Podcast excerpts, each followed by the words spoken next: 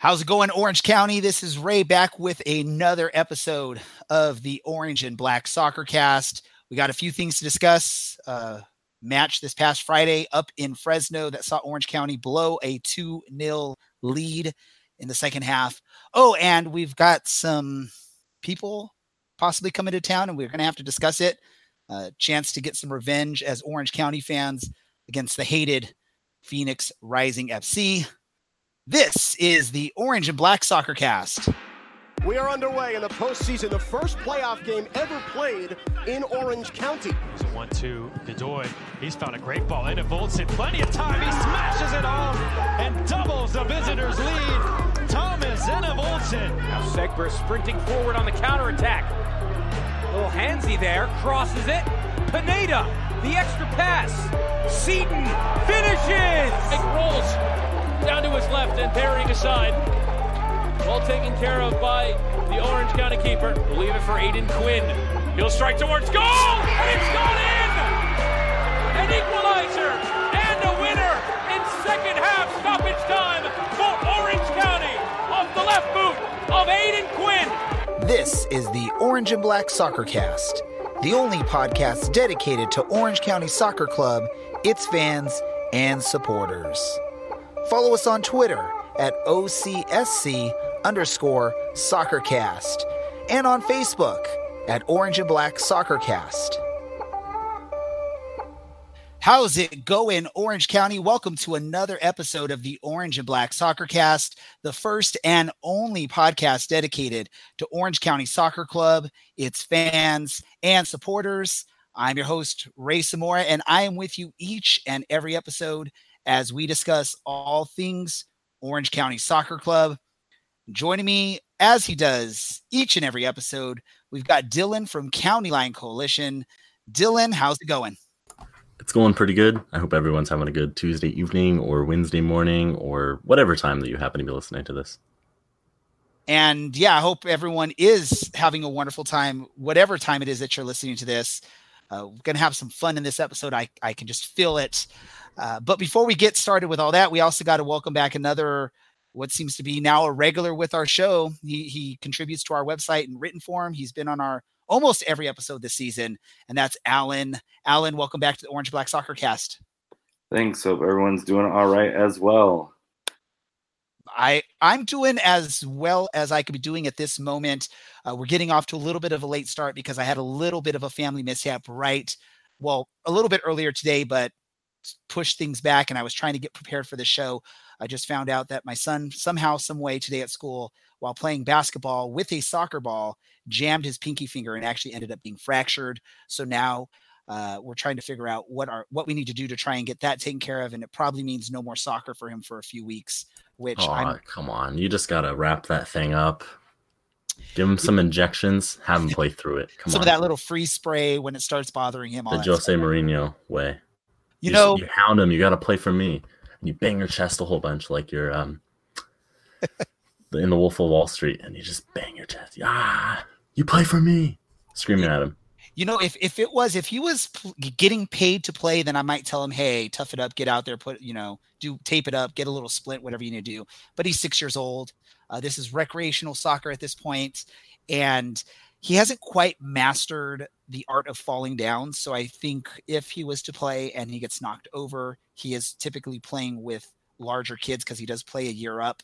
Um, he probably would just ruin or not ruin it, but do more damage than what it's worth. So um, I figured probably have to sit him out. It's gonna be a blow for him. I don't know if he quite yet knows that that's what's happening. So, uh, but I'm sure once he figures that out, there's we'll see how that goes. Um, but yeah, uh, we got some stuff to talk about this week. Uh, again, Fresno just happened on Friday, and I, I, will say the first 45 minutes of that match, I guess, looked pretty well. Right? I think we had some um, some fans that traveled up there. There was even a shout out I saw on Facebook from one of the fans that did make their way up there, watching on the ESPN Plus stream. That uh, basically they said that the announcers for the game uh, recognized the traveling fans. At first, they thought w- they were going to say it was the home fans booing, but they realized it was the traveling fans that made it out there. Dylan, you were part of that group. How was the trip up to Fresno? Well, it was great up until the second half, but if we're talking about beforehand, no, it was a good time. Um, they've got a nice little setup despite playing in baseball stadium. They've got a nice brewery across the street, and everyone from the fire squad was super welcoming and nice to talk to. And everyone got up there early with some time, so uh, we all had time to get checked into our hotels and head on over and get a couple brews in, and and then get to work uh, chanting. So it was a, it was a good time. And they they it seems like the uh, Fresno away section, if that's the away section you guys were at, I saw you on the screen uh, on the uh, stream on one of the goals. Uh, you guys were right there with flag, just right there center screen. Decent spot to have the away the traveling fans, and I know when Phoenix fans listen to this, they're going to sort of laugh or joke about our traveling fans because apparently they like to travel a lot. We'll get into that later. But um, was that the traveling fan section up in Fresno, or did you guys sneak your way closer into a better area? Uh, that's what the section that our tickets had for it, so that's where we went. Um, but it's actually a pretty terrible place to see the game. Um, you're really far away from it, uh, from the field, and you don't really get a good angle of anything. So it's a it's a downgrade in terms of like baseball stadium. It's a downgrade from Reno, definitely in quality of the pitch and, and quality of where we were sitting, but and quality of result. Let's be realistic. Um, they might have both been draws, but this one hurt a lot more than the last one did. It, it's becoming very too, I guess, too much commonplace that Too orange much, commonplace. too commonplace, yeah, there. A. I had to add that extra too much. commonplace, a too commonplace. That much was in there for emphasis. It's become too common for this team now uh, that they're just continuously getting draws, whether they're ahead or behind uh, at the time of of or in the match and yeah it's just i guess becoming frustrating at this point but it's not yet time to start worrying uh, at least that's what i'm going to say let me jump to you alan um, you were watching this match on the stream what were your thoughts on how this match went for orange county I would have to agree. The first half, I mean, even though the two goals are early, there were several opportunities late. Um, I thought that they could have easily been up uh, by three. Like I literally wrote that in my journal. Should have been uh, up three. Said that one on one with Amaya, I think, uh, right at the right at uh, stoppage time. They could have put him down three right at halftime, and then after halftime, it just felt like we're back to our old on the road Jekyll and Hyde team that we just come out without the same type of fire. Um, I thought Fresno made the right substitutions at the right time to really put momentum on that side. Um, came in with a like Cheney, that wrecking uh, Cheney and Moses came on. Uh, that kind of changed the game. Obviously, Moses ended up not staying for the whole game, um, but I think that was a big push for uh, Fresno. Was that put Moses on, changed the whole complexion of the game, and Orange County just looked like they got kind of punched in the face and then just couldn't recover. And I mean, the fact that Orange County was able to get a goal quite early in the match, for those of you on our YouTube stream, you can see some of the highlights from the match. Uh, those highlights are courtesy of USL Productions. Um, but you know, we we got on the the scoreboard early. Uh, it seems like uh, for whatever reason, it, it's it's like you said, Alan. It's this 45 minutes of good soccer, 45 minutes of, I guess, frustrating soccer for the fans, uh, and results in a 2-2 draw. Um, Dylan, what's uh what were your thoughts i guess heading into halftime uh, there at the stadium I mean, I knew we'd need to do some to do some more work um, to get through the full ninety. I just didn't expect to come out of halftime so flat-footed. It, it's just, it, it's like they were done. Like three 0 I think in in one half. Yeah, that's a game that's not going to come back. None none of these teams have the quality to really come back from that. But the 2 0 is, I mean, they say it's the most dangerous lead in soccer. And we proved it. You just shut off for a minute, you get a little bit lazy. They get one back, and then all of a sudden everyone's really nervous and no one wants to make a mistake. And it gets really sketchy really quickly. And then, you know, you're one bad call away from from an equalizing goal. So it was it was bad. It was a bad performance. First 15 minutes, sure, great. We played our game. We played it well. We were away at that, so it was it was impressive. And then just from that point on, it was a disaster. And I guess it's disappointing that that second goal for Fresno came on a free kick right outside the penalty box, one of the more difficult areas as a defender and a goalkeeper to uh, stop the ball from going into the net. Uh, Orange County had their chance late in the game, I think an extra time with a similar position. They just could not, um, they couldn't capitalize on it, which again, it's part of this whole tale of two halves things with this team. Uh, it seems like that's the theme for the season. And there's something that needs to be done that this team or you know whether it's the coaching staff or the players need to you know maybe get together and figure out what do we need to do to put together a full 90 minutes of quality soccer. We've maybe seen that one time this season. Other than that it's been i don't know. 40 don't to know. 60 minutes of play. Yeah. And i don't think this is a coaching staff issue because from our section we could hear braden uh, head coach Braden Cloutier yelling at the players, and they weren't in our half. This is when Orange County was on attack, so he wasn't facing us. We could still hear him yelling, despite the thousands of people that were there, and yeah, they were getting pretty excited because I think they'd either equalized or it was two one at that point. So there's some disconnect, or there was some disconnect between what the coaching staff wants and what the players are doing those last 20 minutes of a game. And it's cost us a few points now, and it's, I mean, I it's unacceptable, really. I don't understand why it's happening. What I think uh, for you, Dylan, you you spoke to I believe Jerry van Wolfgang after the match, and you sort of asked him like about sort of the game plan or why was Orange County sort of sitting back in that second half? Was that sort of the game plan, or was that just you know what they were doing? Uh, uh, what was what did you get out of Jerry when you asked him that question, and and did you like the answer you received on that question? Um, I was trying to be as kind as I mean, I was pissed if I'm completely honest, but I was trying to be as kind and understanding as possible. Um, it's not his specific fault that the rest of the team, you know, the 11 people kind of eased off. Um, and so I just wanted, I, I basically wanted to know was that the coaching staff saying, all right, save yourselves because it's going to be a difficult last 20 minutes? or was that the players going, all right, well, you know, we we pressed for 60 minutes and I'm tired and I just don't feel like doing it anymore. Um, because that, I mean, that happens. We see that a lot.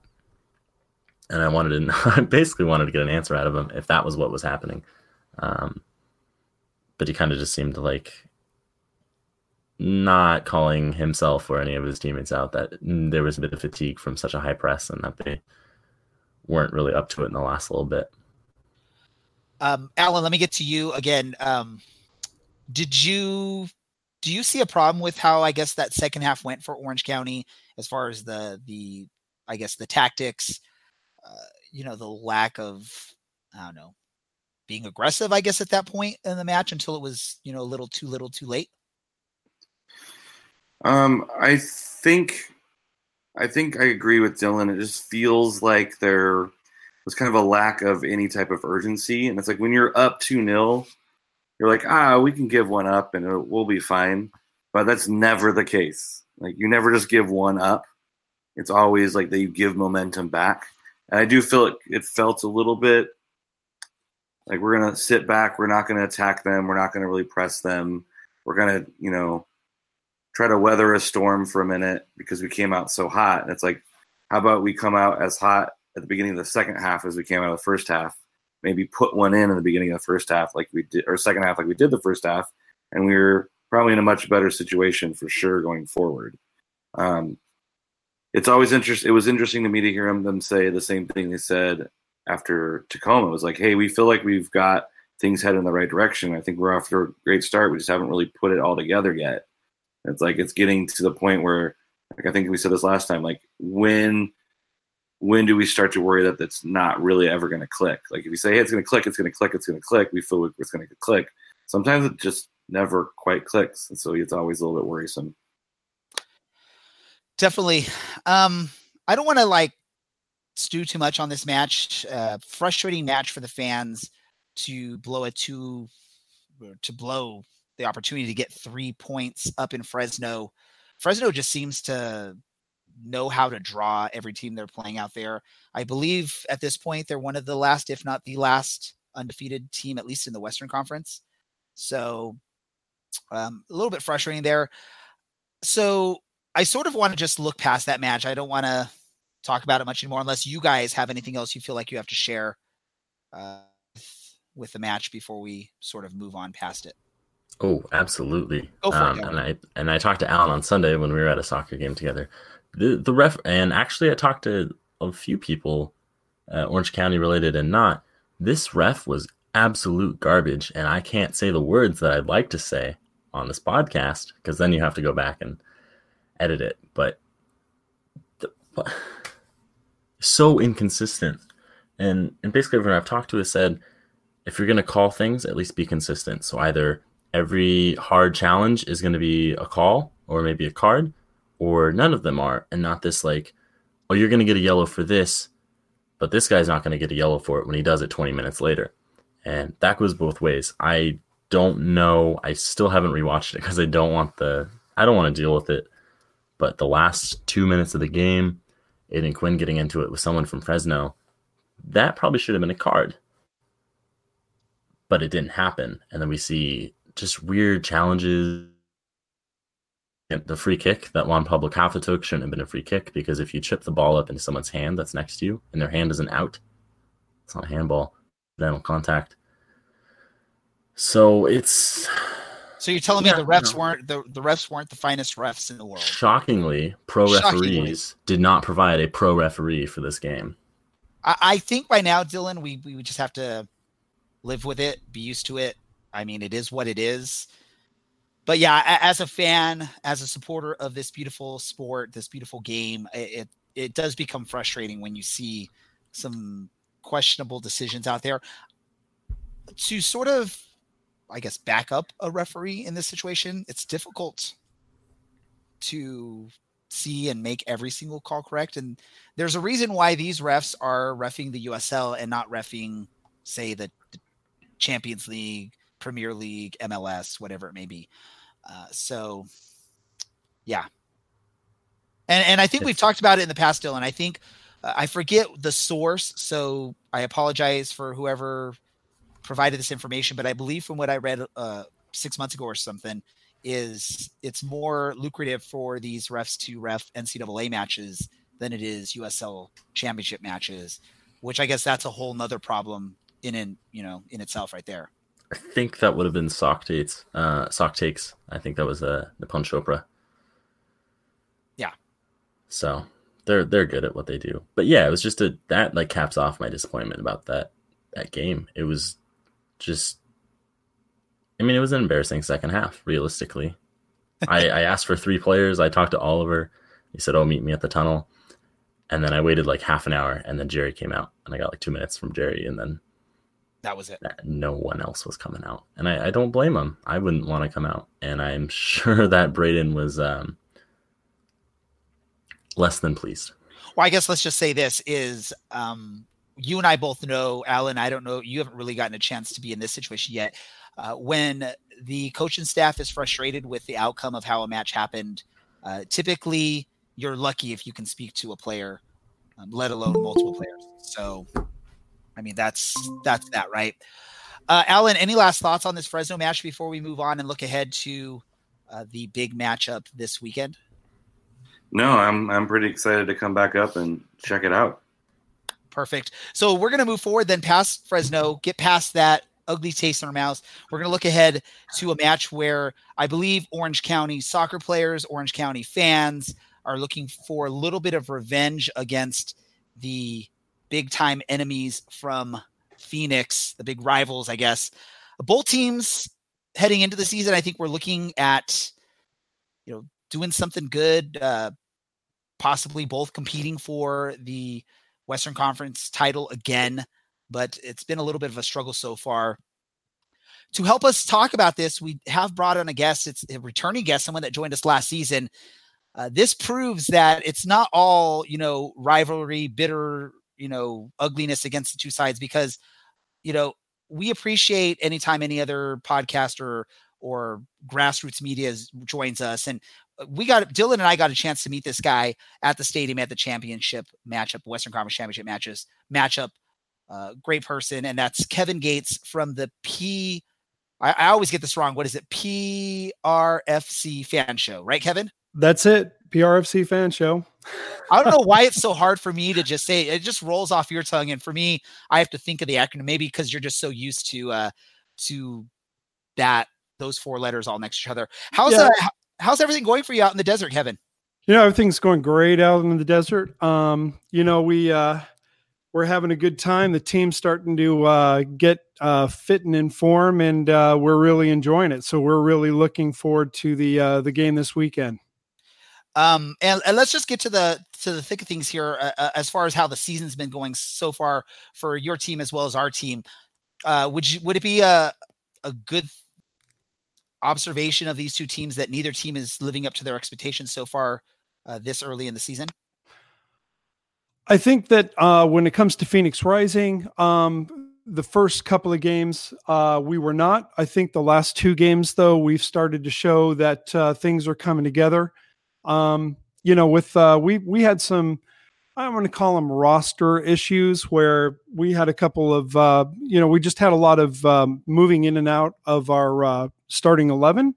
We've settled down with that. We've started to get the chemistry that we need. And uh, we uh, went through and, and had a great game uh, last weekend against Tacoma. And, you know, granted, Tacoma, not a strong opponent. You know, I know I hear the laughter already, right?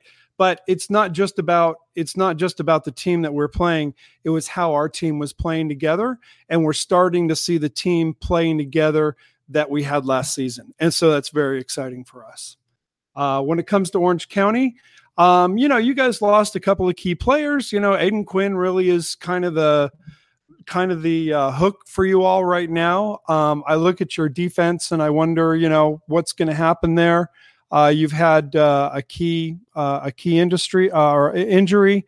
I, I, can't think of what his name is. Um, oh, is it's it Christian Duke? Yeah, Christian Duke. Thank you. Uh, number twenty, right? Uh, yes. You know, midfielder, great player, big res- big time respect for him. So that's a big hole for you guys. Um, but I, it kind of looks like for me, and I did review a little bit of tape that your defense um, has got some of the holes that Phoenix Rising was showing at the beginning of the season. Uh, so there's a little shoring up to do there. So it's going to make for an interesting match because, uh, you know, we're kind of coming into form. Uh, Orange County, you know, might be coming into form. I don't know. It's going to be interesting to see. I know you guys have uh, a, a, pretty big chip on your shoulder from last year, right? So uh, that always counts for something. Uh, yeah, pretty big chip on our shoulders. Correct. I mean, last season, uh, for those of you maybe that are new to USL, new to Orange County, or maybe even Phoenix, if any of you Phoenix fans are out there listening, uh, last year, what is it? Uh, was it October, November, Western Conference final at Championship Soccer Stadium? Uh, Phoenix comes in, gets an early goal in the match, and are able to sort of sit back and force Orange County to press.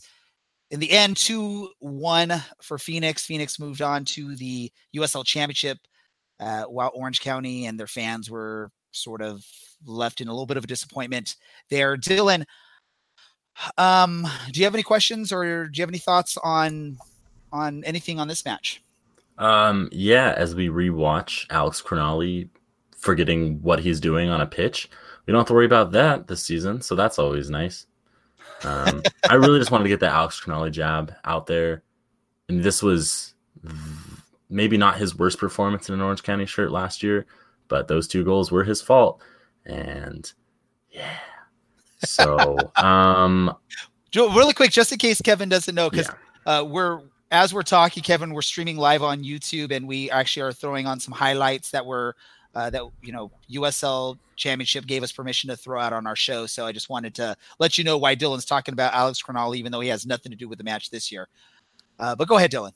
Um, Kevin, how how worried does Orange County need to be about Phoenix's pace? I mean, obviously Solomon Asante is ridiculously quick. Um, and I think what Junior Flemmings right as well. Is he is he pacey as well? Yeah, Junior's fast. Uh, Solomon's fast. JJ Johnson or JJ uh, Jason Johnson is fast. I mean, honestly, and you know, of course, I'm going to be a little bit biased because I'm a Phoenix Rising fan. The bottom line is, I would challenge any team, at least in the Western Conference, maybe in the Eastern Conference, too, to find a faster offense on the pitch this year. Oh boy, which is scary for us because I think we've been struggling against any kind of pace because I think we have some of the slower center backs in the league. Um, well, one of them's injured. Which one's so, injured? Leonardo. Oh, he's injured. Okay.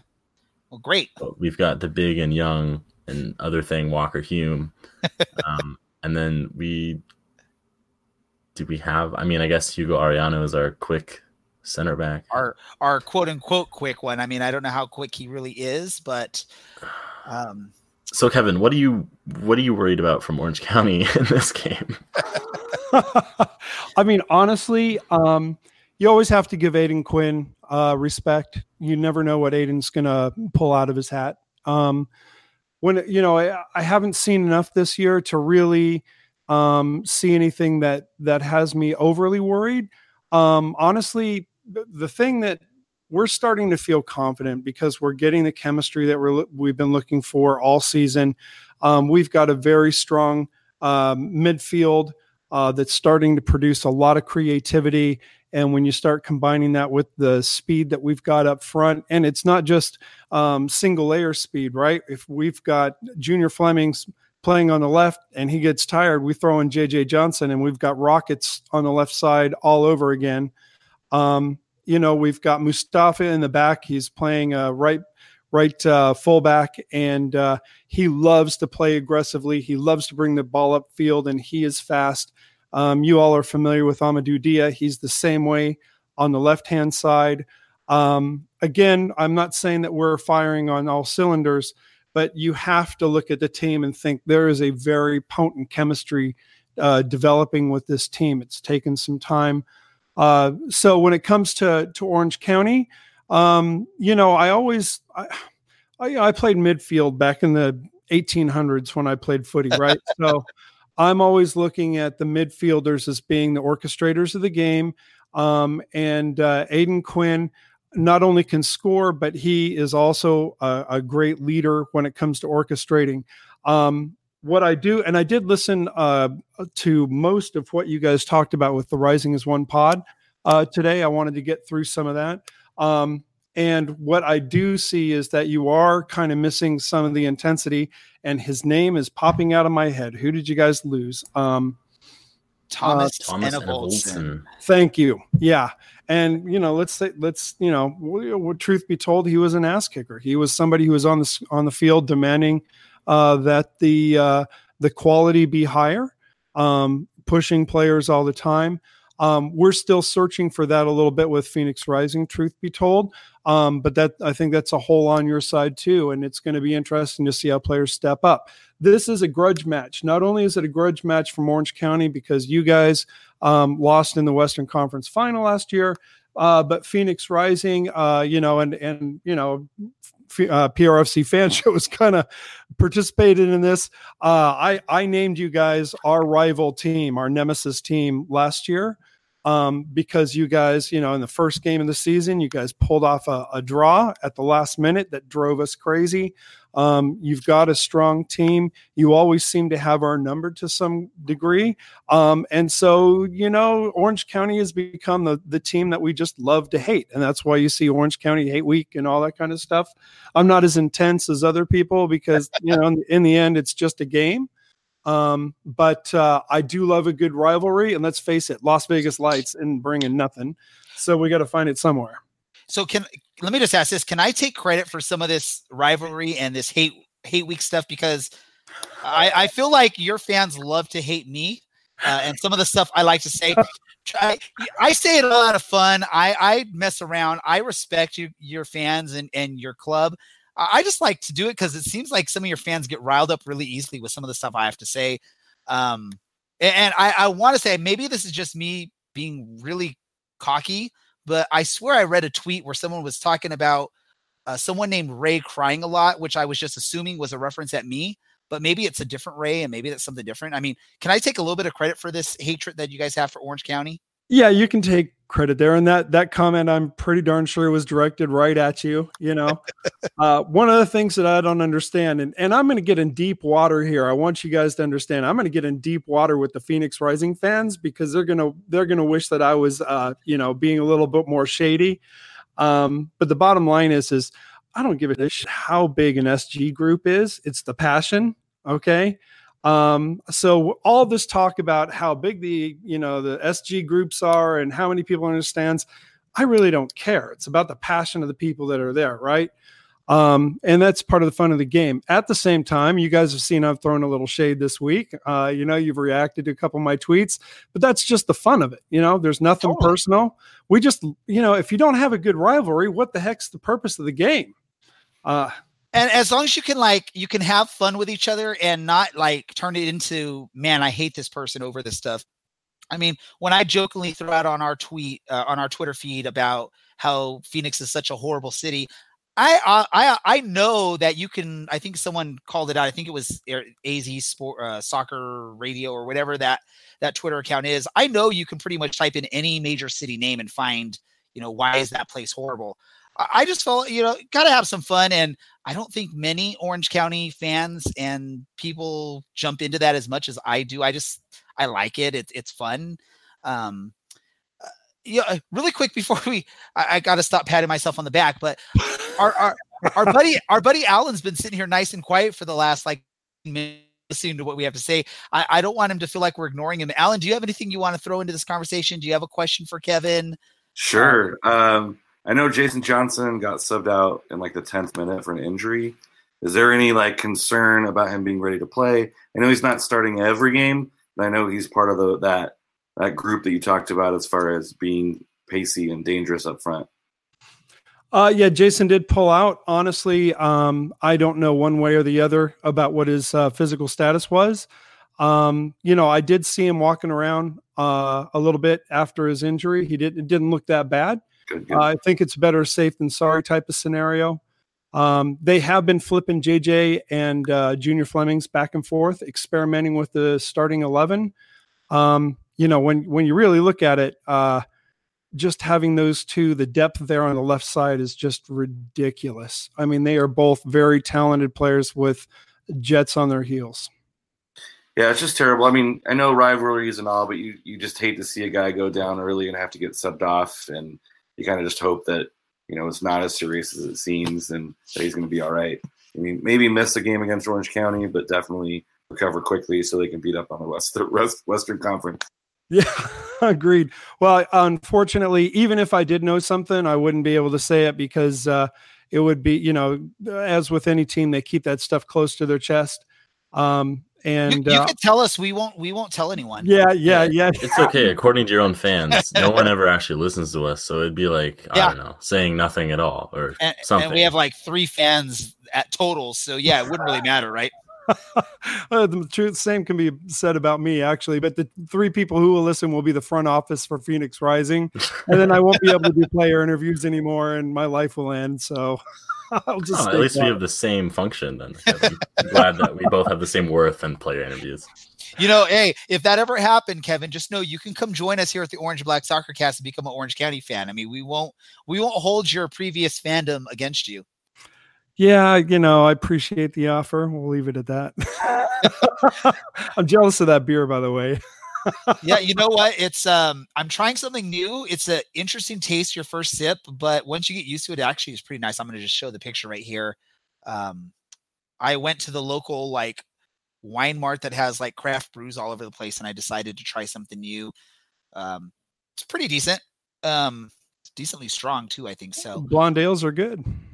With a little bit of that horchata feeling to it. So um let me ask you this, Kevin. Um and I don't want to get you in trouble with your with your fellow Phoenix Rising fans. So if you want to plead the fifth or whatever, you can. What what can Orange County do, or what does Orange County need to do in this match to win? What's the the weak spot for Phoenix this season, or at least at this point of the season? Oh man, yeah, you are trying to get me in trouble. Um, and do know that some of the players do potentially listen to our podcast. So whatever you say, they're going to share with everyone. Just so you know. You know what? Really, when it comes down to it, um, I think it's this is going to be kind of a general statement because yeah, I'm not gonna I'm not gonna rat out the team entirely, but you got to have the basics. You got to be able to pass well. You got to be able to see where where the long strategy is on as a play develops. Um, what I have not seen a lot of, and you know, let's face it, we've been playing. We played uh, El Paso. Um, we played uh, Fresno, which is a good team. Uh, New Mexico United is a good team. Um, we tied those those first games, and one of the reasons I think that uh, the the ties existed was first of all we we still just didn't have our crap together. Uh, that was that was a real problem. But like say New Mexico United, New Mexico United kept tight, they passed well, they developed plays, they put the ball in the back of the net, and we were falling apart. I don't think that's going to hold um, as strongly with the with the squad and the way they've developed at this point. But it really just comes down to, and I know this is kind of a cop out, but it comes down to footy fun- fundamentals: pass the ball, pass the ball well, develop the plays, get space, try to get the ball in the back of the net. And can I just say I, I love it because not many Americans will say football or footy, so I, I love that, Kevin. Awesome, keep saying it all day long. I did play in Germany, so it's a it's a habit. Okay. Okay. Okay. Good. uh, Dylan or Alan, do you guys have anything else you want to ask out of our our buddy here, Kevin? Um. Yeah. So this one is is entirely in jest, but obviously Drog- Drogba is retired. Um, but currently Phoenix leads the league in shots taken at 149, and has only scored what 15 goals, I think. Yeah, so somewhere in there. who is blasting them over the bar now? You know, it's funny. oh, what a low blow, Dylan.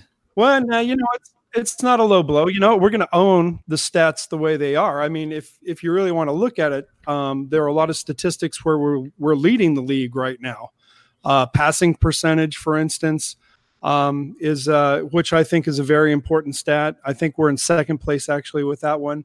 Uh, when it comes to shots taken, um, I think if there was a statistic for a team who's um, hit the post the most, uh, we would we would be far and away the highest uh, number for that. We've hit the post more, I think, in the first six games of the season than we did all last year. It has been uh, ridiculous. Um, again, this is a part of the thing where I think we're just settling down. Um, I, you know, uh, even in the Austin game, we lost to uh, Austin, which was not a good night. Um, but the play development that we had, uh, that Austin uh, keeper just stepped up to the plate big time. I mean, he had a massive game against us. Uh, so full props to him. Um, we have to settle down. We have to create. Again, space is key, right? If you don't have space, you're going to force the ball, and it becomes that more difficult to get the ball in the, into the back of the net. Um, we've got a couple of great midfielders in Kevin Lambert, uh, um, uh, you know, Colin Fernandez, and these guys are starting to click a lot more with our forwards, you know, and our midfielders that are coming forward. Uh, and so, honestly, um, I see a team where we have a very, very good chance of taking the West. And uh, I think if we can improve our play through the season, then we've got a very good shot shot at having the cup. Alan, anything from you? Any last questions or any last thoughts you want to share? No, I'm just excited to. I'm excited to see this rivalry in person for the first time, and um, I'm actually excited. I'm planning on heading out to Phoenix in June to watch the other half. So it'll be like a little uh, Champions League X, two legs, uh, home and home kind of deal for me. So I'm pretty excited to see the first leg. Well, uh, when you uh, head out this way, shoot me an email at prfcfanshow at gmail.com. Make sure we uh, pregame a little bit and have a good time. Sounds like a plan. Yeah. You know, Yeah. it's, um, Yeah, and I know Dylan's made that trip before out to Phoenix. I, I still haven't got a chance to do that. I don't know if I'll be Oh, able to do it this year. So Dylan and Alan will be hanging out in Phoenix while I'm here in Orange County. Um, yeah, yeah, you know, I can play Lord Protector for you both because you know it's it's just kind of a hostile environment. Got a little carried away after the uh, Western Conference final game. Oh, you're gonna get our, our fans riled up over that.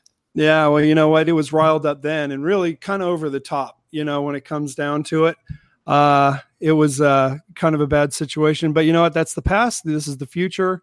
Um, I'm not one of those people who thinks you have to be enemies with everybody. I say we have a good time and we just leave it on the pitch. That sounds a little mature, Kevin. You want to dial that one down a couple and start sending some death threats on Twitter because I think that's the way you want to go about this. Um, all right? Well, let me go hit some four roses for about a half hour and then Just- I'll come back and there you go. Now we're talking. Dylan. Great shout. talking. Great shout on the four roses. Dylan, just go on and just look what they have to say about me and about our podcast sometimes because they they they love to hate us and and I love it. I, I I sort of love playing the enemy for Phoenix and their fans. It's Ray likes to be the heel. I do. you know when when I I, used to watch stuff to do. when I used to watch old school when it was actually still WWF and not WWE, I used to love the bad guys. When I watch Disney movies, I love the villains. It's I I I do it out of fun. I'm not trying to be mean. I'm not trying to be a jerk. But you know what? If if people are gonna like take it that seriously when I'm saying stuff about butterfly gardens or whatnot, I, I think that was one of the hot topics last season. I think Kevin, you, you had a conversation with some of your fans about it that, that they thought I was being a jerk talking about that all Phoenix has is butterfly gardens. I was just calling out that, you know, when I went there, that was like one of the highlights of my trip. And it wasn't that I'm trying to say, like, no, you guys don't have anything else, but yeah, it's, it is what it is. And I, I like to have a little bit of fun. In the end, I, I have love for anyone that loves this game, whether you're a Phoenix fan, whether you're a, um, you know, whatever fan you are, except if you're an Arsenal fan, I can't love you. I'm sorry. But um, yeah, What about Ajax? I have no problem with Ajax fans because Ajax is, I mean, that's sort of grassroots soccer in Europe. They don't have big budgets and they don't they don't buy the best play, you know, the the the big money players. It, it is what it is. And yeah, I'm sad that Tottenham lost today, but it is what it is. Oh, I just wanted to hear you say it. Um, let's do this. Let's get into some predictions on this match. Unless Kevin, do you have any questions for us that maybe you want to share or that you want your fans to hear you asking of us? Well, you know, um, I was wondering what you guys feel like the uh, the fan uh, experience is going to be like with Phoenix. We've got a couple of buses that are going to be coming out there. I can't go, and I'm really upset that I'm not going to be there because I had a blast last year. Um, but you know, given the tensions that were there last year, how do you expect things are going to uh, turn out this year? Well, uh, I'll say hopefully your fans like micheladas, margaritas, tamales, because apparently there's they're doing like a whole Cinco de Mayo thing on May the fourth, which I think is the wrong promotion. It should be the May the fourth, you know, Star Wars promotion, but that's a different thing. Dylan, go for it. What were you gonna say? Um, I was gonna say I wouldn't be surprised if there's more cops this year. Uh, I, Why? What you I don't mean, you don't yeah, trust it's a regular season game, so yes, it really doesn't matter, and no one's going to be invading the pitch. but I would not be surprised if Irvine PD rolled out a few more guys to stand around um, this this year or this game, um, as opposed to last November. But I honestly, I think all of the the vitriol in this is mostly from Phoenix, and yeah, if you look at the amount of fans, Phoenix has way more people to to throw and to spew hate and to devote time to a hashtag. Um, unless you're Ray, but I think I generally want like, most of us tickets. don't care. Like most of us just want a good game, and you know we we have friend a lot of a lot of the people in the CLC are um, American Outlaws members, so they know people from Phoenix from away games for the US team and stuff like that. Sure, I hung out with a bunch of them last year in August. Generally, I'd say there's not like an issue there. Um, at least on our side, we just don't care. We just want a good game. We like meeting away fans. We like hanging out with them, all that sort of stuff. So you know, Yeah, obviously all- everyone all was good. pretty um, emotional and maybe slightly intoxicated last fall. Yeah. Maybe cannot confirm or deny. So Oh. I think that's where a lot of those tempers were flaring, and maybe some of the pitch invading was happening. But um, No, that's all I staff pros think fault. it gets blown out of proportion. Really, I mean, at the end of the day, like you said earlier, it's a game. I just want to see a good one. You know, I want to go out on a Saturday night and see a good game. Feel like I got my money's worth out of it. Yeah, I think that's that's fair. Um, so you know, hopefully it's just going to be a good time and everybody's going to uh, have a good experience. I am jealous about the margaritas and tacos, but uh, I'll survive. I'm sure we. I, I think we have tequila here in Arizona. Yeah, I'm sure you do, yeah. told. We'll find you. Um, we'll find some in June when we come out and Yeah, abs- oh, you know, I Uber uh, over to the stadium. Sorry, we'll Lyft because that's the official partner. Yeah, there you go.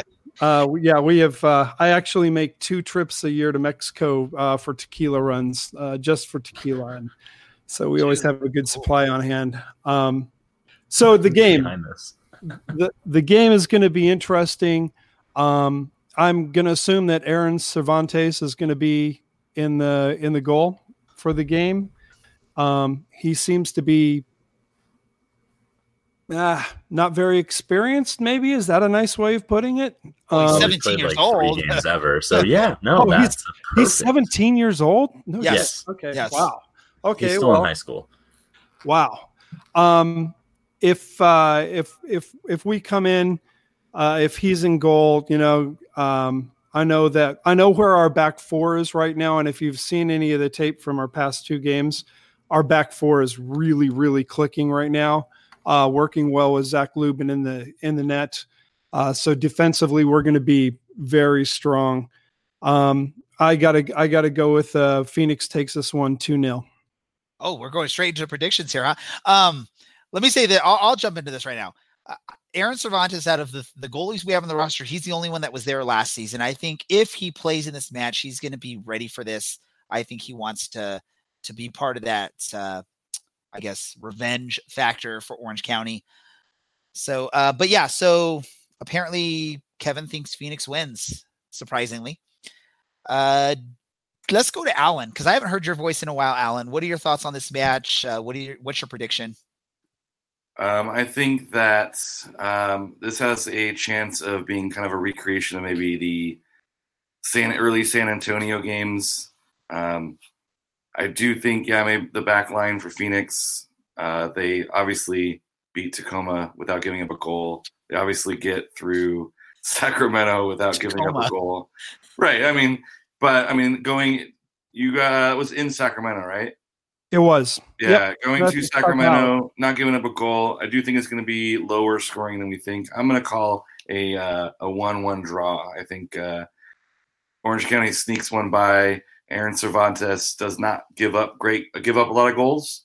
Uh, he makes some amazing saves. So yes, he's 17, but he also has a save of the week uh, under his belt already. Um, I think the goals he's given up have not really been anything that he could have done about maybe all of them except one. So I think it's uh I think he he keeps us in the game, uh, makes a couple spectacular saves, and it's a one one drop. All right, Dylan, what about you? Um, you know, I got to stick from Sunday and say no one's going to hit the net, despite how many shots are going to be taken. Um, honestly, I don't feel like I could give a good prediction without knowing who's in the starting lineup. If Darwin Jones plays, I think Orange County is a lot better.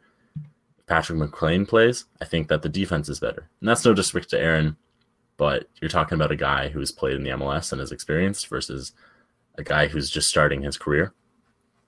You know, he'll fight for that number one spot, and it's Patrick McLain's to lose.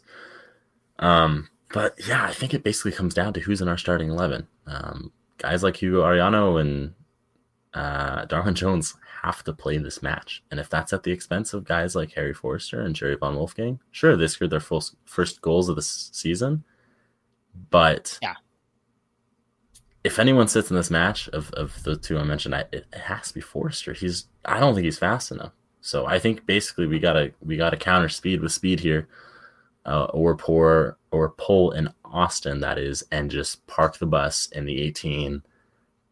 So you're saying we should do a farm a farm animal night? Yeah, I was going to say that was Austin through and through. They just parked the bus the entire game. It was ridiculous. Keep Austin. Yeah, weird. I think we could do a farm animal. I've had that queued up would, for like 10 minutes because I knew it'd come up. But but but but Kevin was talking about Austin earlier. I was w- hoping for it then, man, Dylan. I queued it up because I knew it'd come back. But right. yeah, I think it comes down to our our starting eleven. Um, so I'm still gonna stick with the nil nil because everyone's just gonna miss the goal. All right. That's the kind of result I would take right now. You you know, honestly, I can't remember what I predicted on the Rising as One podcast, Dylan. I don't know if you can refresh my memory on it. Um, if not, don't worry about it because I'm going to just go crazy. Phoenix fans might love what I'm going to say right now, but just know I've been like horrible. I've probably got no predictions right this season. So I'm going to say Phoenix is going to win 5 0. Uh, and I'm just hoping oh. for like this reverse, like, you know, yeah, because uh, I've gotten everything wrong this year. So let's just keep that streak going. And Can you repeat wrong. that, Ray? Soundbite. What what what do you want me to repeat, Dylan? Your scoring prediction for this match. 5-0 Phoenix. I always so I'm the cynic, right? Everyone knows me as the cynic. I think I'm the cynic of the podcast, the cynic of the CLC. And here I've, I am making a more positive prediction than Ray. I always thought I would be the first one predicting Orange County loss, but I, I, have am. gotten everything wrong this season pretty much. So I'm just we got everything I'm, wrong last season. I'm hoping I'm I keep that streak alive, which means Phoenix loses. I'm not gonna I don't want I said it now, Dylan. You made me say it. Uh Phoenix is gonna win 5-0. I'm I'm just gonna say that. Watch them oh. win 6 0 because of you. Hey, can oh, I do something up out of left field real quick that I wanted to ask? Sure, go for it. Yeah, go for it. So, um, I had heard about this, but I never took any time to look it up or see what the deal was. But um, I read a couple things about after the game last week. Aodhan Quinn just kind of, I don't know, had a meltdown or something. What what was going on there? Do you guys know why he was upset? What was going on? Well, can I go since I was there? Go for it, Dylan. I think the root of the issue was that, um, and I think if you look at Aodhan Quinn's MLS soccer scouting report, that I think what the words they use is he thinks he's better than he is. But I think what happens is he's one of the most passionate people on the team. Um, there's a reason that he's one of our best players, and there's a reason that he's so successful. And I think it's because he demands so much out of himself. Now, he's not the Thomas and Enevoldsen. I think he's a lot quieter, where he's not going to sit there and berate his teammates on the pitch for not being up to his expectations or not trying. But the end of that Fresno match was a lot of not trying from a lot of Orange County players, to be completely honest. And I, I hope they know that. I hope this that none of them listen and go, that's a surprise. They should know that that was unacceptable. And I don't think Aodhan was pleased with that. And I think someone said something to him and he went off because he was already on that edge. Ah, uh, okay. It happens. I can't say that I wouldn't do that if I was in that situation. I was absolutely that player. no, Aodhan is. Very, I mean, the the difference between an Aodhan Quinn and a Thomas Enevoldsen is Thomas Enevoldsen was very vocal about it on the pitch, out in the field. I mean, pretty much anyone could see Thomas Enevoldsen and his heart and his passion. Aodhan Quinn probably has a a similar amount of of heart and passion, but he's not always as vocal about it, at least out on the pitch. Uh, I, I, know times talking to him last season, uh, especially when there was not the outcome that he was wanting or the team was wanting. You could hear it in his voice. You could see it in his eyes that he wasn't happy with it and he was frustrated with it. Uh, it's just one of those things, you know, like Dylan said. So. All right, yeah. that, that's he's fair. the guy that actually cares, and it's yes. weird because it's yes. USL, and you'd figure most guys want to go play in the MLS or they're at the tail end of their careers, and they just don't care. But Quinn cares, and it's refreshing if if not maybe a little worrying in the, in this context. But well, we, you know, we had we had um, some issues where the fans were concerned about effort on the field with Phoenix in the first couple of games. Um, and one of the reasons why the teams really come together is that the the team, uh, the team, uh, Rick Schantz, you know, brought him in a locker room uh, two weeks ago, I guess now, and and had a you know, we'll call it a very frank discussion with the players. And this is stuff that they publicized. Rick Schantz talked about it publicly.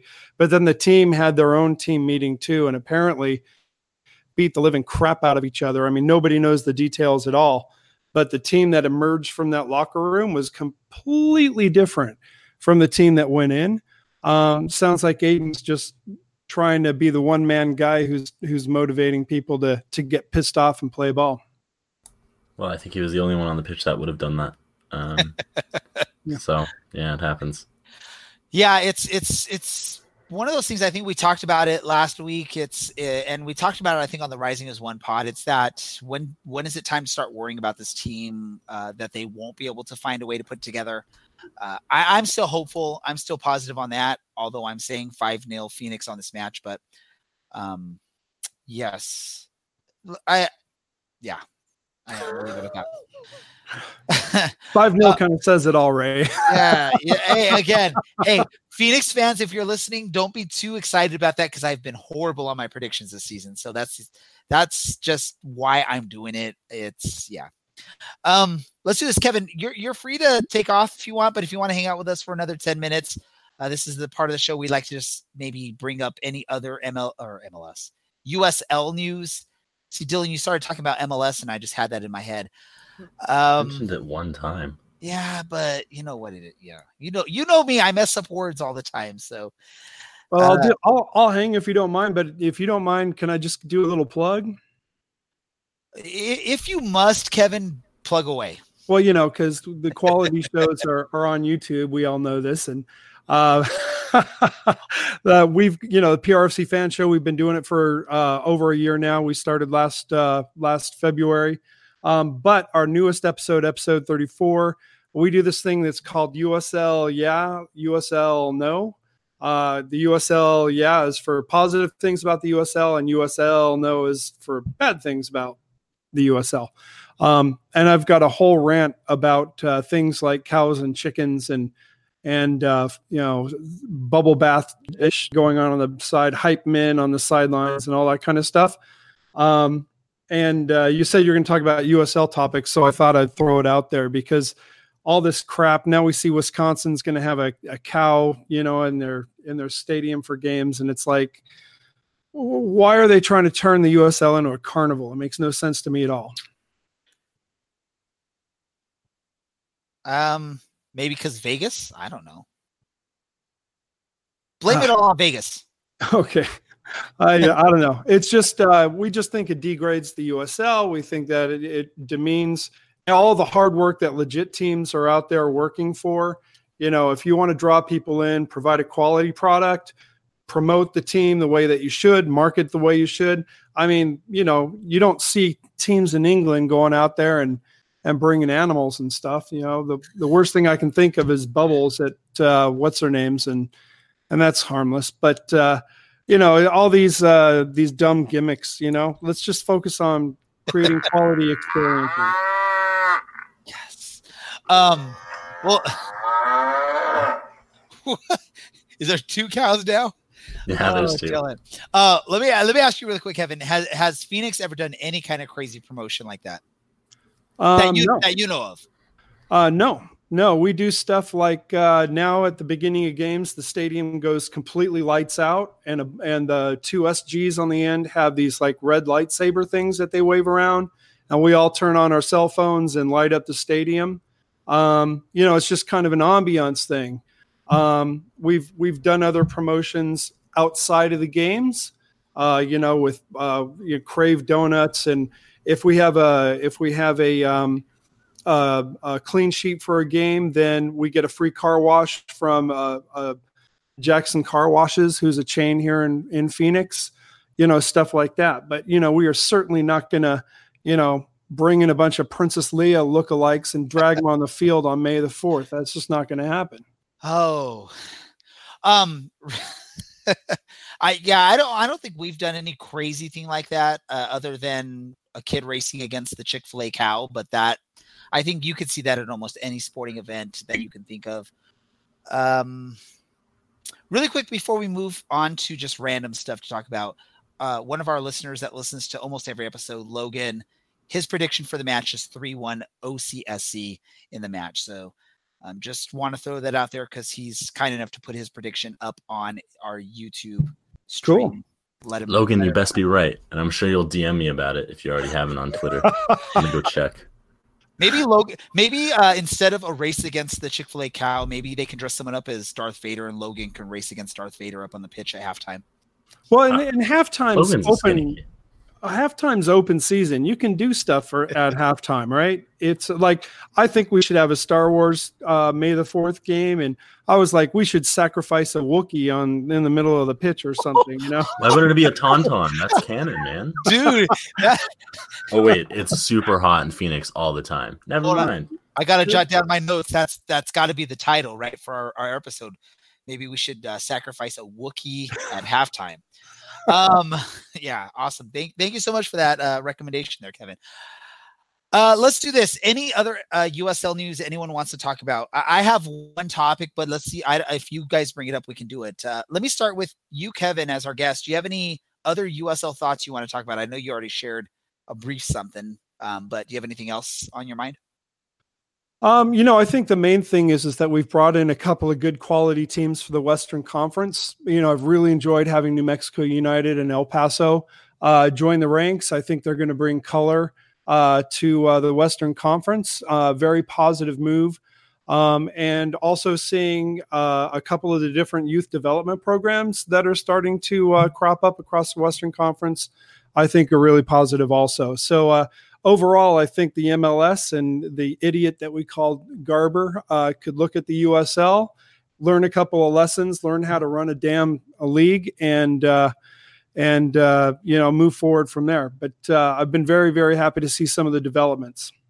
So you you mentioned like you know MLS and and you weren't very positive when you're talking about uh, some of the MLS stuff. Then why does Phoenix want to join MLS? Why don't they just hang out with USL?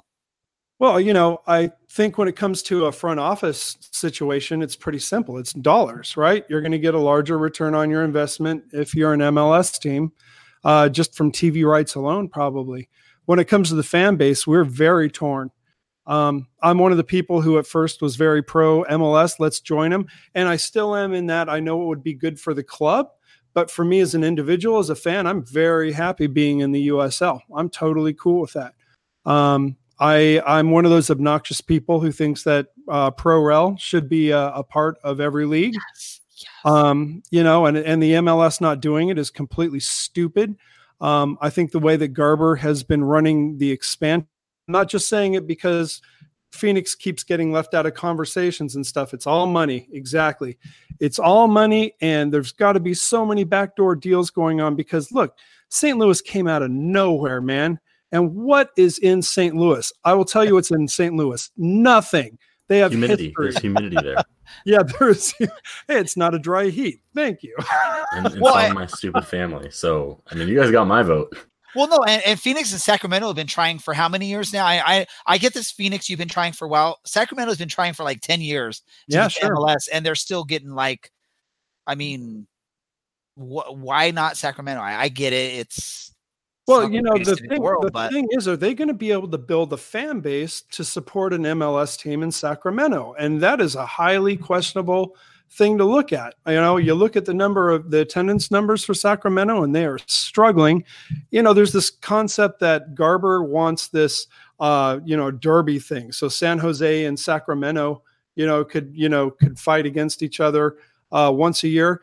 But what does it matter if nobody gives a rat's ass about those two teams playing in the derby? You know, if, if there's 15 people showing up, it doesn't matter. So I, I don't know. I mean, both teams suck too. That doesn't help. yeah. oh, whoops! Did I say that? you did, Dylan. You did. So whereas Thanks. the front office for Phoenix is very respectful and should be for the MLS and everything, and they have good relations there uh, those people like myself who really don't count when it all comes down to it, uh, we've got stronger opinions. All right, Dylan, do you have any uh, USL or soccer related stuff you want to discuss? Yeah, um, I might be stealing Alan's thunder here. I'm sure he was going to get to this, but I'm pleased to see um, the team and then the league get around to punishing a player for being stupid.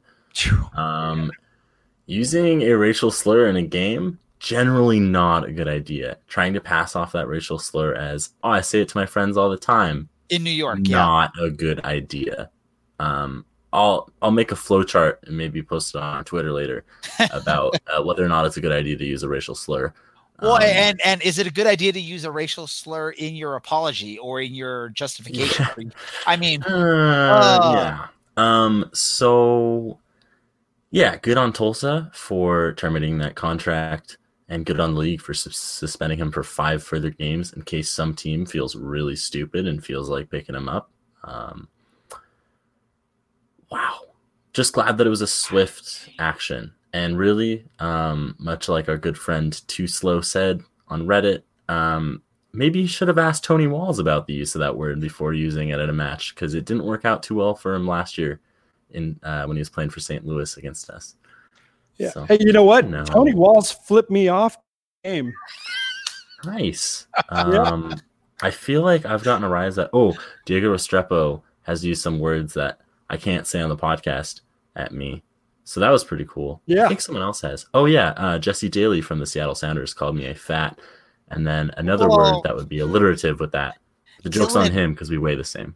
Dylan, I mean, you, you make it easy for people to want to because you sort of are one of the more vocal members of County Line Coalition. So I'm the vocal one heckling, so yes. We're vocal. They're just more supportive, Hey, but the I way I, like to heckle. And the way I get see it is, yelled at. if you can get a player to react, you're doing your job right. That's how you unsettle Awesome, Diego Restrepo. yes. That's how you beat Austin. You just tell Oh. him he sucks. Tell him some other things.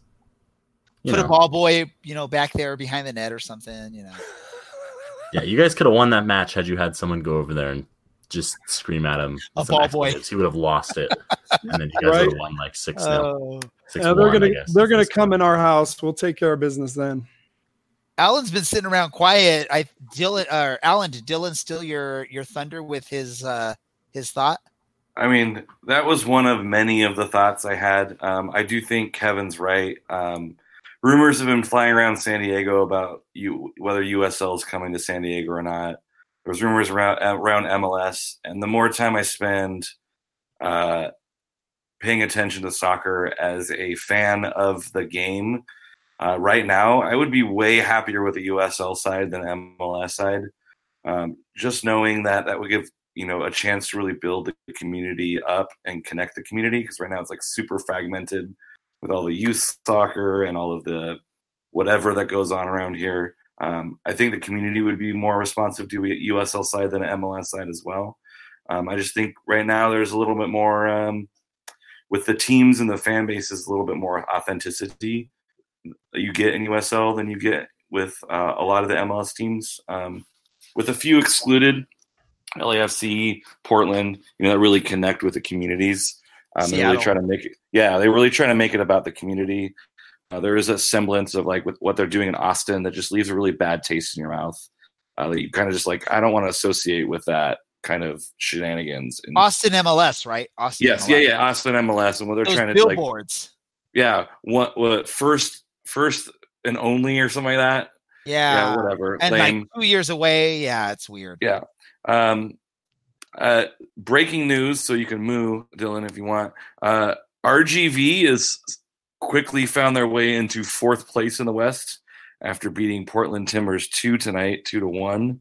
You're Uh, supposed they to have- wait for the moo, Alan. You're supposed to wait for the moo. Put it in post op. Um, they have they have not lost a game in the last five. That one was louder than. Wow. Yeah. they they have one they have one three and drawn two in their last five. Uh, they just came out of nowhere. I'm I'm not sure if they're loaning Daddy some guys Dynamo, down. man. Yeah, Daddy I'm I'm not sure if Tyler that's what, actual wife beater Tyler Deric played in goal again tonight, so that always helps. right. So it's like a team that was supposed to do nothing is Ooh. in fourth place. Now, to be fair, they have 12 points. Orange County sits at 14th with nine points. So a win puts them right back up there with the top of the West. That's what's so crazy right now about the West. So go Orange County, even though I said 5 0 Phoenix. But um yeah. Uh Alan, let me just say this. Uh San Diego deserves a USL team. I was really all for 1904 FC joining the USL. I don't know what happened with that. Lack of local ownership. That sort of yeah, because it was all like Europeans. Yeah, it was all a bunch of like Chelsea guys, like Demba Ba and uh, Eden Hazard was. Yes. So why was I so for it if it was Chelsea guys? Um yeah um let's do this let's get into our final random thoughts this is non-soccer related non-usl stuff uh kevin i don't I, I didn't prepare you for this so i don't know if you're ready for it but i, I will let alan go first since uh to give you a chance to think of just a random thought to say to our listeners so alan go for it I know we talked about this in a previous pod, uh, but we have to RIP the Mighty 1090 in San Diego. Uh, they've officially been pulled off of their stream. Pouring a been- little out. and have been told to pack up their offices. Uh, these guys, some of these guys have been working with the radio station since it opened 16 years ago. Um, a lot of these guys are kind of the voice of San Diego sports um, in the community. They're really beloved in the community. They represent what the community is about um, what they care about. And it's uh, kind of sad to see that there's a lot of people, not just the on-air talent, but the people behind the scenes, kind of getting uh, getting hosed by this company. And uh, you know, it's always sad when that happens. Uh, and hopefully, the the folks there at Mighty 1090 find a place to land, um, and hopefully somewhere local where they can continue doing a great job promoting uh, sports. Hey, Alan, if you want to tell any of them if they want to join us on our podcast, we will welcome them with open arms. We can't pay them anything, but if they want to join on the grassroots movement, they can join us on our podcast. I'll pass that along. Um, what about uh let me go to Kevin. Kevin, do you have any random thought you want to share with our listeners? Well, you know, everything in my head right now, it's been Game of Thrones and uh and uh a little bit of Avengers, but mostly Game of Thrones. But I will say this for those who don't um who are not familiar with it, um there's a podcast, it's Phoenix based, but it's not Phoenix Rising uh focused. It's a, a pod called Across the Pitch. And these guys are fantastic. They focus on smaller uh, League One, League Two teams. Uh, they're a huge fan of, say, Accrington, Accrington Stanley, um, and other teams like that. And they get interviews with people that just really surprise me. Uh, managers of uh, of Accrington, um, Belmont. I'm trying to think of other uh, small clubs that they've been with. But if you're if you're looking for a podcast that's really authentic, um, just takes a different direction because they don't talk about the big clubs uh, hardly at all. Um, Across the pitch is a great cast to uh, check out. And you just got Dylan all riled up with his Hatters and Luton Town and whatever. We're going up. You know what though, Dylan, you gotta you gotta respect our like sort of quote unquote partner club out there in Europe. Or Hey, they're England. clear of the relegation zone. So AFC. Wimbledon clear of the relegation zone. Awesome. They they didn't drop. They looked like they were going to drop like two months ago. It looked like they were dropping, and for whatever, however they did it, they turned it around, which gives hope to Orange County fans that Orange County can turn it around. Um, Dylan, your random thoughts for this episode. Man, I got a lot of thoughts because there's a lot of thoughts in my life. E, I respect women. Um, so yeah, AFC Wimbledon they play Bradford City. around. Bradford City is the bottom of the table currently, so that's just going to help them get. That's the one last win they need. It's the last game this weekend. That I mean, it could get them up all the way up into um, into 16th place, but um, they're not guaranteed safety yet. I suppose um, Walsall is the most dangerous team to them, but they are most likely to actually see it out.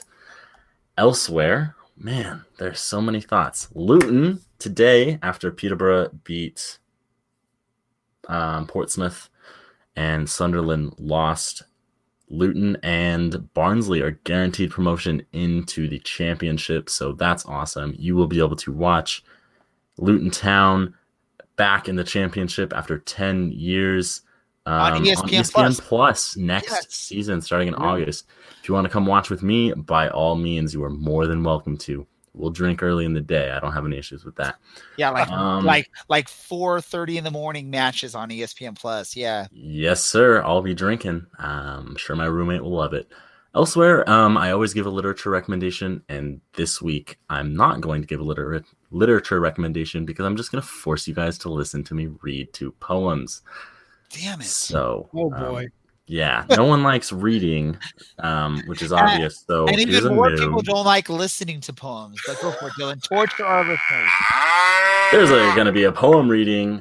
All right, this one is called For a Woman Who Someday Might Become a Nun. Sorry, For a Woman Who Might Someday Become a Nun by Charles Bukowski. She writes me from Paris with a forwarding address in Athens that she did not join the missionaries, which is good. I'd hate to waste such great stuff. Poets need meat with their wine, and if she blows into my place smoking a Dutch cigar, I'll have to show her a few tricks I learned from a Spanish whore in a small room above a bar outside the Plaza Monumental de Tijuana. The afternoon Capetillo Arruza and Rosas were on. Then we'll discuss Rimbaud. Alan's excited because there's a TJ reference in there. And then uh, here's another one. Go Cholos. Go Jolos, I guess. Man, Um, I saw the most beautiful girl admiring some succulents outside of the Trader Joe's. It was one of those weeknights where I'd given up on cooking again, the bachelor's greatest delinquency. It was an early autumnal night, and I was wasting precious seconds of the end of baseball, the end of summer, fun and light. We were unassuming, her in her plain white t shirt, gray yoga pants, shoulder length blonde hair draped with curls. That soft, inviting smile accented by dimples. She gave no notice to me, but smiled as she found the one and carried it inside to the checkout. Pink Floyd drifted between my ears. She shines on, and I am the crazy diamond. So thank you for indulging me. Also, I went to a soccer game on Sunday with Alan. Uh, watched the San Diego Sockers um, of. you could have just said that. and it was it was actually pretty cool. If you guys like hockey and you guys like soccer, this is the baby of those two sports, and it is a precious, beautiful child that should be preserved. And Orange County needs to get a team because my God, it was so cool, and I don't want to drive a 160 mile round trip just to see that happen. I thought lacrosse was the baby of soccer and hockey. No, it's Okay. indoor soccer Okay. for sure. So for those of you that have not unsubscribed from us from the torture that Dylan just just just gave you there, uh, I I thank you so much It's for literature, man. It's important that people read. Oh, Dylan, Stop Dylan. playing Candy Crush or whatever people play. Get off of Facebook for a second and go read a book. It's good for Yeah. you. Okay. Okay. Um yes, uh now I see I'm I don't know what to say now. I'm like lost stuff of all this. Oh Lost in the sauce. man, Dylan. Dylan, Dylan, Dylan. It's time to give up, Ray. I think I closed this podcast now. I, I've never Thank seen you. one shut down so quickly. oh, you should just see anytime I ask a girl out. Then that's usually that's, record time. Record There time. you go. Um, yeah, so I'm gonna have to like stop this whole random thought thing at the end of each episode if Dylan's gonna like spew 10 minutes worth of poetry to our listeners, unless they like it. If you like it, listeners, go on to Twitter, Facebook, let it be known that you like it. I'll let DM Dylan- me if you DM me. I don't have notifications, so don't get mad if it takes me like six hours to reply. You know, all through your poetry now, I forgot what my random thought was, Dylan. So good job. Tottenham lost to Ajax. I That know was your random thought, right? That was not my random thought. So I'm going to end it with this. Um, Kevin, I know you talked about your show a little bit earlier. If you want to let the listeners know where they can find you on the social media apps on the interwebs. Sure, thanks. Um, you can find us first of all on YouTube. We are a YouTube show. Uh, for better or worse, we show our faces on video. Uh, it's for PRFC Fan Show. Uh, same for our Twitter uh, account. Um, we are very Phoenix Rising focused, but we do touch on on other stuff. I'm a big Bundesliga fan, so I uh, I hit Bundesliga topics too. And, you know, I sort of forgot yeah, this is sort of new to us because for those of you that listen to our podcast, we always had this thing at the end hey, if you want to sponsor our show, join on it uh, or let us know.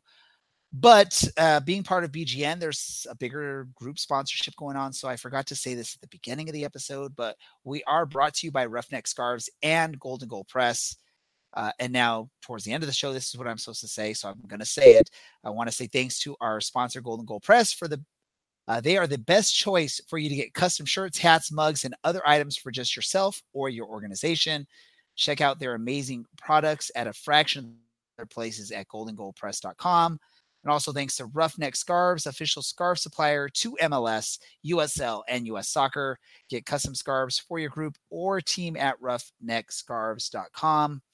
Uh, we're part of Beautiful Game Network, BGN.FM. Uh, make sure you get the Twitter handle right, or you will get taken to some random weirdness. So we're not even going to go there. Dylan, where can our listeners find you on social media?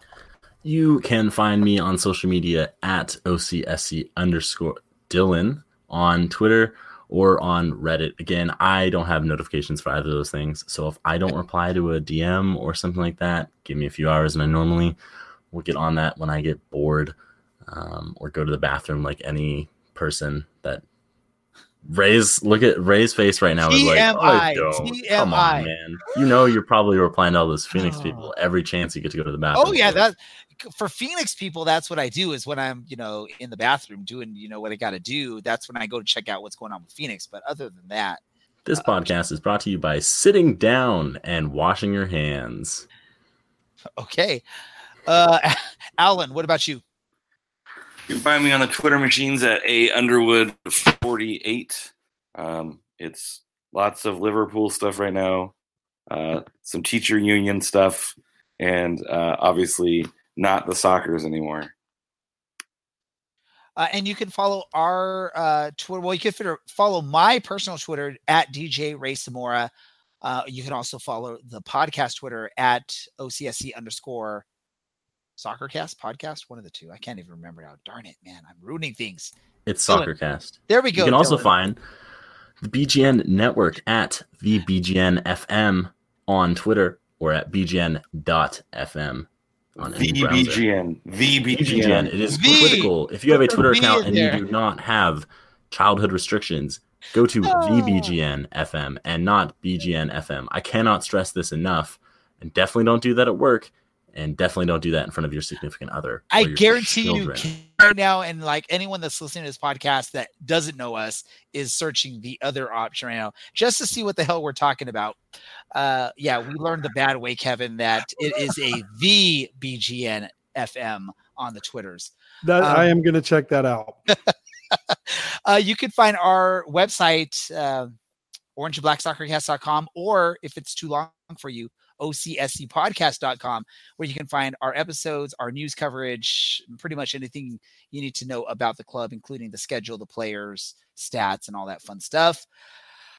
Uh, yes, so I want to thank Kevin from the PRFC fan show. I think I got that right this time uh, for joining us. Uh, we appreciate it again. We we love talking with people, fans, uh, grassroots media from other teams across the nation. And in the end, I know there's this rivalry between Orange County and Phoenix, but in the end, you know, we, we love what you guys provide for this whole soccer landscape and and we want to thank you for coming on. Dylan, Alan, as always, you, you know, thanks for coming and talking to me for what now an hour and a half pretty much. This is Ray, Orange and Black Soccer Cast, and we are out. Oh.